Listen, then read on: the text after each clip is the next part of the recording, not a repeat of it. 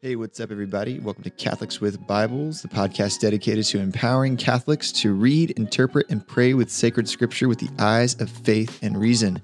I'm your host, Chase Cross. Let's dive in.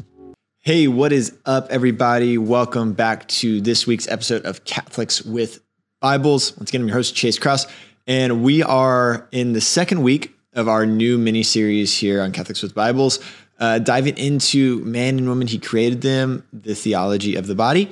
Um, and so if you haven't watched last week's episode, uh, totally cool. So I, I think, I mean, obviously like any Bible study or like any book study or any study, it's, uh, it's good to go chronologically. So that way you're not totally kind of out of the loop with what we're talking about. Uh, that being said, uh, totally cool. If you're listening to this in your car right now and you're like, shoot, didn't listen last week, I think you'll basically get the gist of everything that we're going to be talking about and tracking along with. But obviously if you have a chance, if you're at a stoplight and you're safe, um, then go back and start with next or last week's uh, episode uh, where we talked about uh, Saint John Paul the Second's hermeneutic of gift.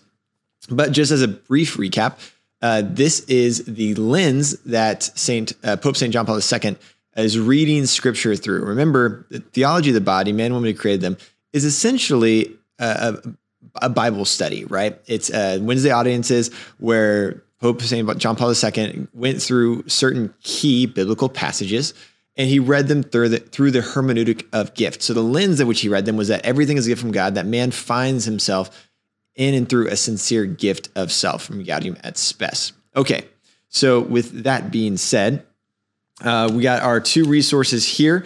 Uh, so those that are watching know that I'm holding up a Bible right now. For those that aren't watching, Uh, I'm using a Bible, um, uh, like always. So I'm using the Ignatius uh, uh, R S V.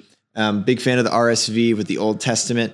Um, I've heard good things about the um, E S V, the uh, Saint Augustine, the, the Augustine Institute, sorry, uh, put out. Just haven't read it yet. Um, so for Old Testament, I use R S V. And R S V is also very good. I just have an R S V, and for those that can see, it's all beat up and old, and I've had this for like ever and ever and a long, super long time. Um, it's a great Bible. All my notes are in it. Um, so if you're watching this and you see me look at my notes, um, just know that basically everyone who's ever studied the Bible just writes in their Bible, more or less. Anyway, um, and then my second book, for those that can see me, is, of course, Man and Woman, He Created Them, A Theology of the Body.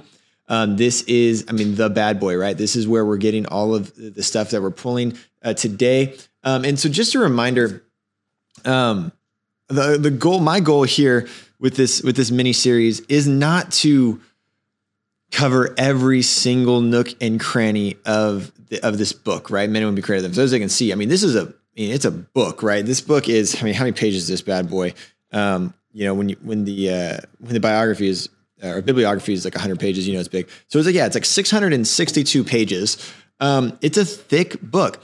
And, and one disclaimer that I'll give as well is that this is not a book where I think if you, if you've never studied the faith seriously, this is not where I would tell somebody to start. Um, this is, a, it's a tough book. It's a, it's a really hard read. Um, the introduction alone by uh, Waldstein is, it's academic, right? It's academic. And so if your brain isn't kind of like accustomed to the, the terminology, the, the style of writing, it's going to be a tough read. Um, and so for those who've been wanting to dive into the theology body, but maybe just never have, or maybe you tried reading the book and it was just kind of, you couldn't wrap your head around it. My goal is to give you kind of a bird's eye view of his key passages, right? So we'll be walking through some of the key passages that uh, Carol Wojtyla looked at, or sorry, Pope Saint John Paul the Second looked at, because uh, this is Catholics with Bibles, right? So we're not going to be getting into uh, some of the more um, philosophical Uh, or uh, or even maybe dogmatic uh, theology that that Carol Wojtyla gets into. We're going to stick to the Bible, right? But which is essentially what he does, though, right? Uh, that's that's literally what theology of the body is. It's it's a biblical study through the hermeneutic of gift. Um, and so once again, not an exhaustive like study on T O B by any means. Um, I really want to dive into it uh, through a bit more of an academic uh, viewpoint than maybe you heard in the past. Um, I think I talked about last week, one of my biggest pet peeves is when people say, oh, we're going to talk about theology of the body. And then all they talk about is um, like chastity talks. Um, and don't be wrong, big fan of the chastity talks, but that's not what theology of the body is. Remember, theology is a study of God through what we can see of him in, in our own bodies, right? So for example, natural theology is natural theology is what we, the study of God through what we see in nature, right? Through what we see with our eyes and perceive with our senses. Uh, and so, and you have dogmatic theology. So the study of God through church dogma. We have systematic theology, and all that means is the study of God in a, a systematic order, or like through, you know, one, one, two, three, four, that kind of, that's going to be applied to basically any theology. Uh, you have sacramental theology. So the study of God through the sacraments. You, I mean, you have biblical theology. This is a study of God through what he reveals to us in the Bible. So you have all these branches of theology.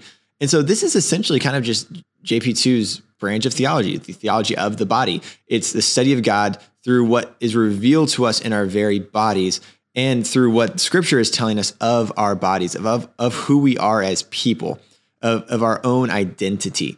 Um, and so we're going to start where J P two starts. J P two starts in uh, the Gospel of Matthew, uh, Matthew nineteen, verses three through eight.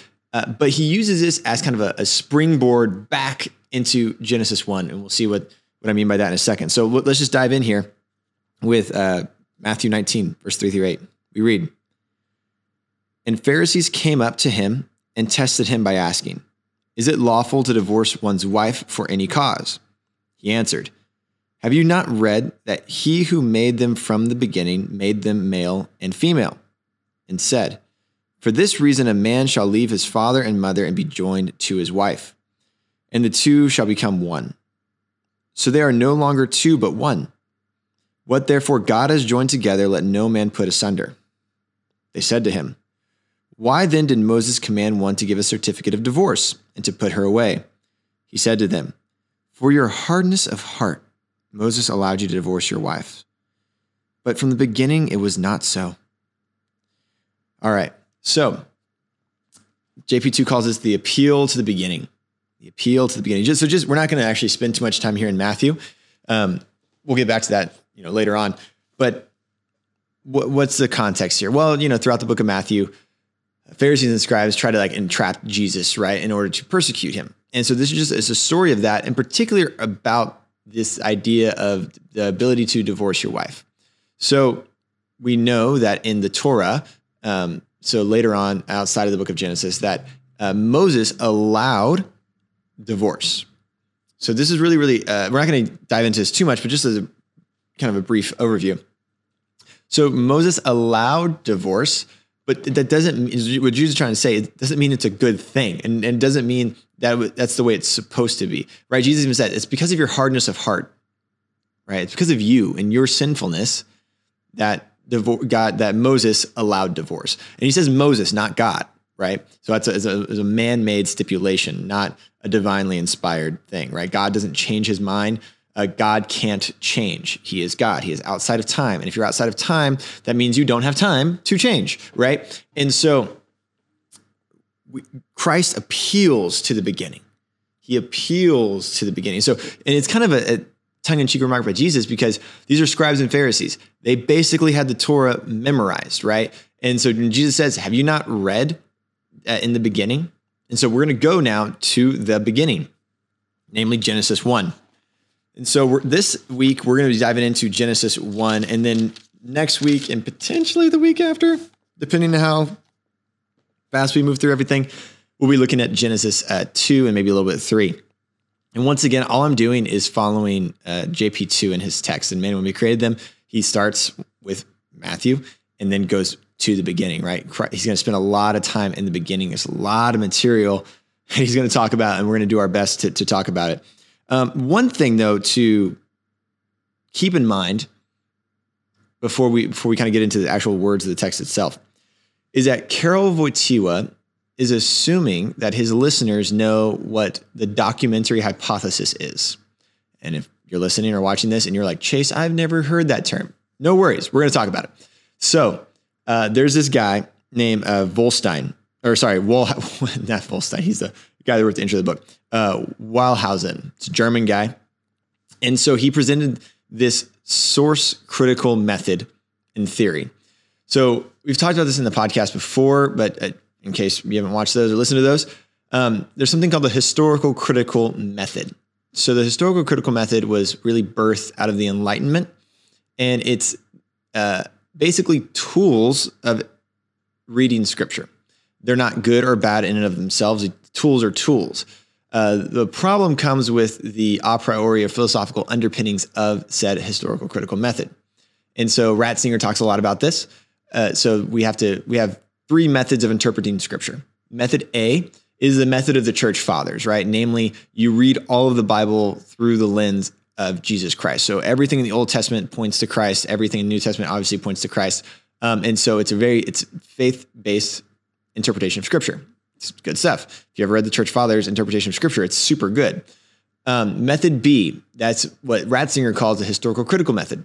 And so that is not only the tools, but also this philosophical underpinning. What is it? So namely that God isn't real, or if he is, it's more of a deistic view of God, namely that he it's a clockwork God where he God kind of spun the wheel and then let the world do what it does. And namely that if God is real, and if he, and it, it, that means he's a clockwork God and therefore wouldn't be able to break his own laws. And so the historical critical method, the, actually, the philosophy behind it, the a priori assumption behind it is that if God is not real, or if at least God wouldn't break his own laws, therefore miracles can't happen. Uh, therefore, uh, they have to read the text through this lens and kind of explain away a lot of the Bible because miracles can't happen. Um, and so they're reading the Bible as a purely literary document, right? They aren't read the hist- a historical critic wouldn't read the Bible through the eyes of faith necessarily. Um, even they might have faith, hopefully they do, but it's it's really it's it's a, they're viewing it as like as if a Christian or a Catholic we would read the Quran or we would read um, the Monkey King, right? Ancient Chinese literature, ancient Middle East literature, even even um, the Epic of Gilgamesh, right? Um, so when you read when we read these things, we were reading them as purely literary pieces of uh, as literary, literary works, I should say. Okay, so that's the historical critical method. And now there's tools in the historical critical method, um, namely, and the one we're gonna talk about today is, is source criticism. So what does that mean? It's it's looking at certain text of the Bible and where did they come from? What was their original source, right? And this is where the documentary hypothesis comes in. Uh, before we dive into more of that, I'll talk about method C. And method C is, we've talked about this on the podcast before, is what I use. It's what Ratzinger used. I learned it from, not from Ratzinger. It'd be cool if I learned it right from Ratzinger. Um, but no, I, I learned it from studying Ratzinger. And namely, it's using the tools of the historical critical method, um, these different literary devices, and using them, but also using them with the eyes of faith, right? Using them with the eyes of faith. So method A doesn't really have any of these uh, literary tools. Um, it's just reading scripture through the, the eyes of faith. Method B is kind of throwing faith out the window and just using the tools and reading scripture as purely a literary document. Um, method C is kind of combining these two, right? We're, we're not using the philosophical underpinnings of method B, but we are using the tools of method B in order to better understand sacred scripture. Okay, so this, this documentary hypothesis, right? So namely, uh, Wellhausen presented this theory, and it's a source critical theory, namely that there are different uh, authors of the Old Testament, at least the Torah. And it's these authors are different sources. So we have the Yahwist source, the Elohist source, the priestly source, and the Deuter- Deuteronomist source. What does all that mean? Well, the, the way he presents it, and we don't have time to talk about it here, lectures even on this, namely that uh, the Yahwist source, it's it's where, and that you would only get to see this if you're reading in Hebrew, it's the parts of the Torah that uses the, the Lord's name Yahweh, right? Um, the unspeakable name uh, for, for our Jewish brothers and sisters. Uh, yeah, so when, every time you read the Old Testament and you see the word Yahweh, um, it's uh, that would be the Yahwist source. Because why? Um, there are other parts of the Torah that use the term uh, Elohim, right? Instead of Yahweh, Elohim being the word for Lord. And so that's the Elohist source. It's a different source. It's a different style of writing, if you will. Then there's also the priestly source. So namely that for Wellhausen, his theory is that um, later on priests went and added parts of the Torah to uh, kind of build up and uh, defend and justify the Levitical priesthood, basically. And then you have the Deuteronomist source, uh, Deuteronomy, right? Uh, namely that the author of Deuteronomy has a certain style, a certain motivation behind it. And namely, we have that source as well. And so the reason all this is important is because Saint John Paul the Second talks about how Genesis one and two come from the Yahwist source and the priestly source. Um, now, J P two and Ratzinger were B F Fs, right? So J P two, definitely a method C guy. And, and so the thing about the, with the, with the source criticism and with uh, the document hypothesis, you have to take it with a grain of salt because it's still a hypothesis.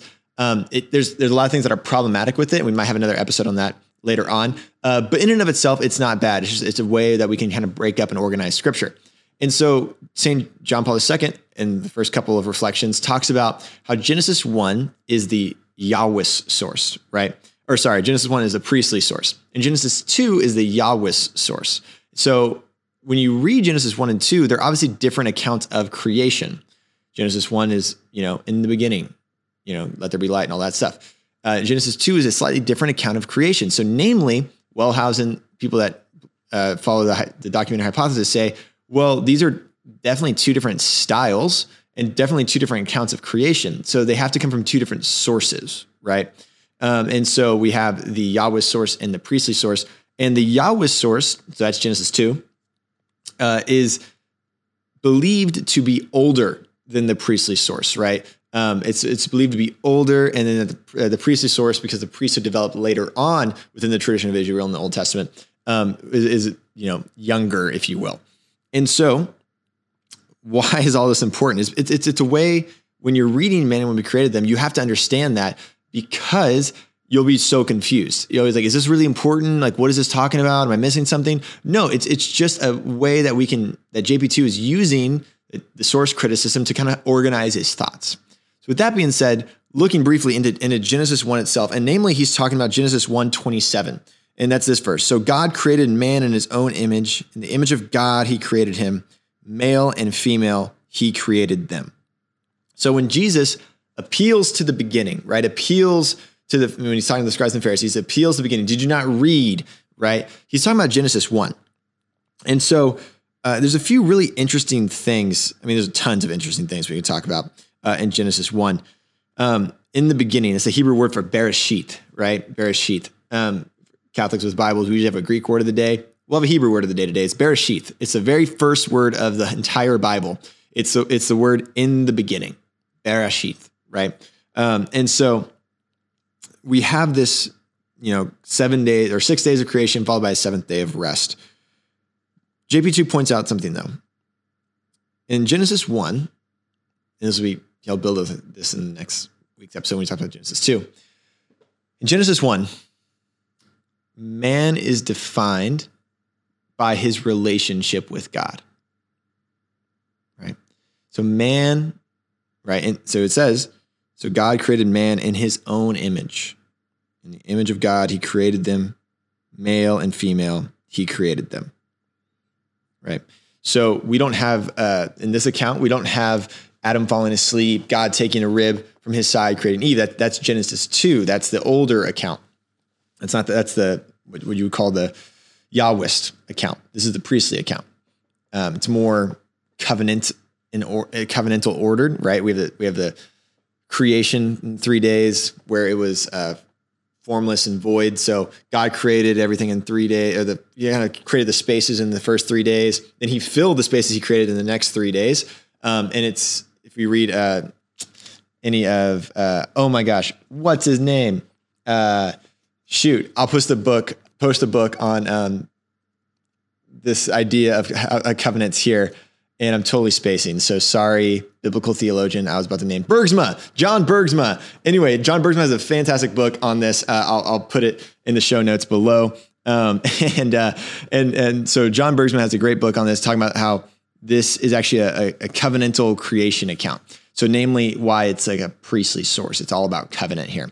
Um, but we're not going to dive into that too much today. And so going back here, so J P two points out in Genesis one, in, in this, in this uh, priestly account, man is defined by his relationship with God, not by anything else.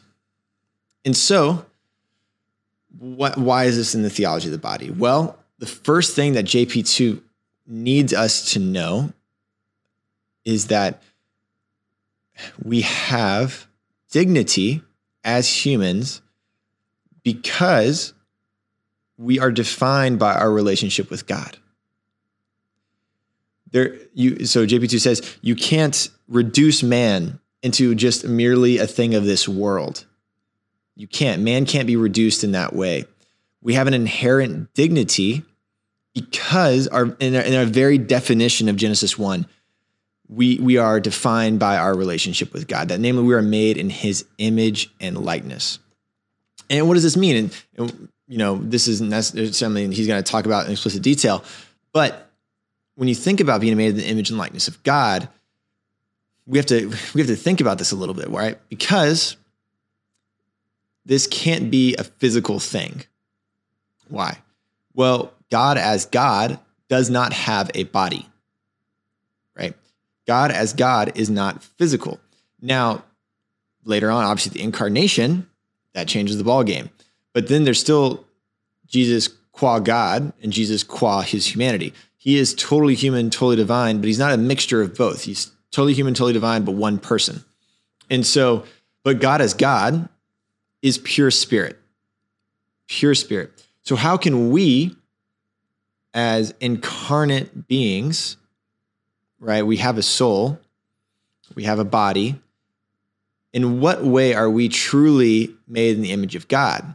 Well, God as God, he does really two things. He thinks and he loves, right? He has an intellect and, his, and a will. Now, we're not going to get into too much uh, theology in this respect, but God's intellect and will can't be separated. He is perfect. He is totally one. His intellect is his will, his will is his intellect. And it's really, that's, we're not going to dive into that rabbit hole too much. Um, but anyway, uh, He, we know God knows and God loves, right? There's a divine intellect and a divine will. And so when he created us, yes, we have a body. But what makes us in his image and likeness is that we can think and we can choose. So we can reason and we can choose. We can know the good and choose to follow it. So we're made in the image and likeness of God. That's what distinguishes us From from animals, from trees. A lot of times people try to bring humanity down um, and compare us like, oh, we're basically just apes, we're evolved apes. Uh, but no, I mean, you know, they say, well, apes can do some basic math and stuff. And I'm like, yeah, I mean, sure, I mean, they can do some basic math. That's great. I'm glad an ape can do basic math. But they aren't going to be able to abstract complex moral situation and, you know, discern and choose the good, right? That's what, I mean, defines you as human. You have the ability to think and to choose. You have an intellect and a will because we're made in the image and likeness of God. So our we have an inherent dignity as humans from this definition of Genesis one. Okay, great. So Genesis one, I mean, there's I mean, there's so much more that we said. Also, he guys goes into the fact that it's very good. Um, obviously when he created man, it's, it's very good. We have dominion over everything on the earth. It's very, very good. And so basically J P two using Genesis one to almost as a defense of human dignity, right? Uh, we have to start here. We start in reference to God. Remember, this is theology of the body. We're not talking about, we're not starting off by talking about chastity. We're not starting off by talking about, you know, sex outside of marriage or sex in marriage even. No, no, no. We're going to, J P two, he's going to start with saying, Hey, Hey, you are made in the image and likeness of God. You have an inherent dignity that is beyond your understanding. You have an intellect and a will. And that's, and you are very, very good. So that's what we're gonna talk about. That's what we're gonna end today with, is that little tidbit here, Genesis one. Um, like I said, the goal of this mini-series is to kind of glance and have a little glimpse into these various passages that J P two is going to talk about. Um, you know, for better or for worse, maybe you're like, Chase, I want more. And if you want more, there are great resources out there for theology of the body. Christopher West has some really amazing stuff um, out there as well for like a lay level reading of theology of the body. Um, Michael Waldstein, he, if you want like an academic reading, he has books as well on theology of the body. So I encourage you to look at those. Let me know if you have any questions. Thank you so much for joining us on Catholics with Bibles. We will be diving into Genesis two next week. Once again, following along with Pope Saint John Paul the Second in his Man and Woman, He Created Them, A Theology of the Body. And until next time, y'all, God bless. Thank you, thank you, thank you, thank you, thank you, everyone, for listening to this week's episode of Catholics with Bibles. If you haven't already, please subscribe. Leave a review. It's really, really helpful for people to find us if you leave a review, because right now if you type in Catholics with Bibles into the Google, it's going to be hard to find us because there's a lot of different things on Catholics and Bibles. So leave us a review. It's very, very helpful. And thank you again so much for listening to Catholics with Bibles, y'all. God bless.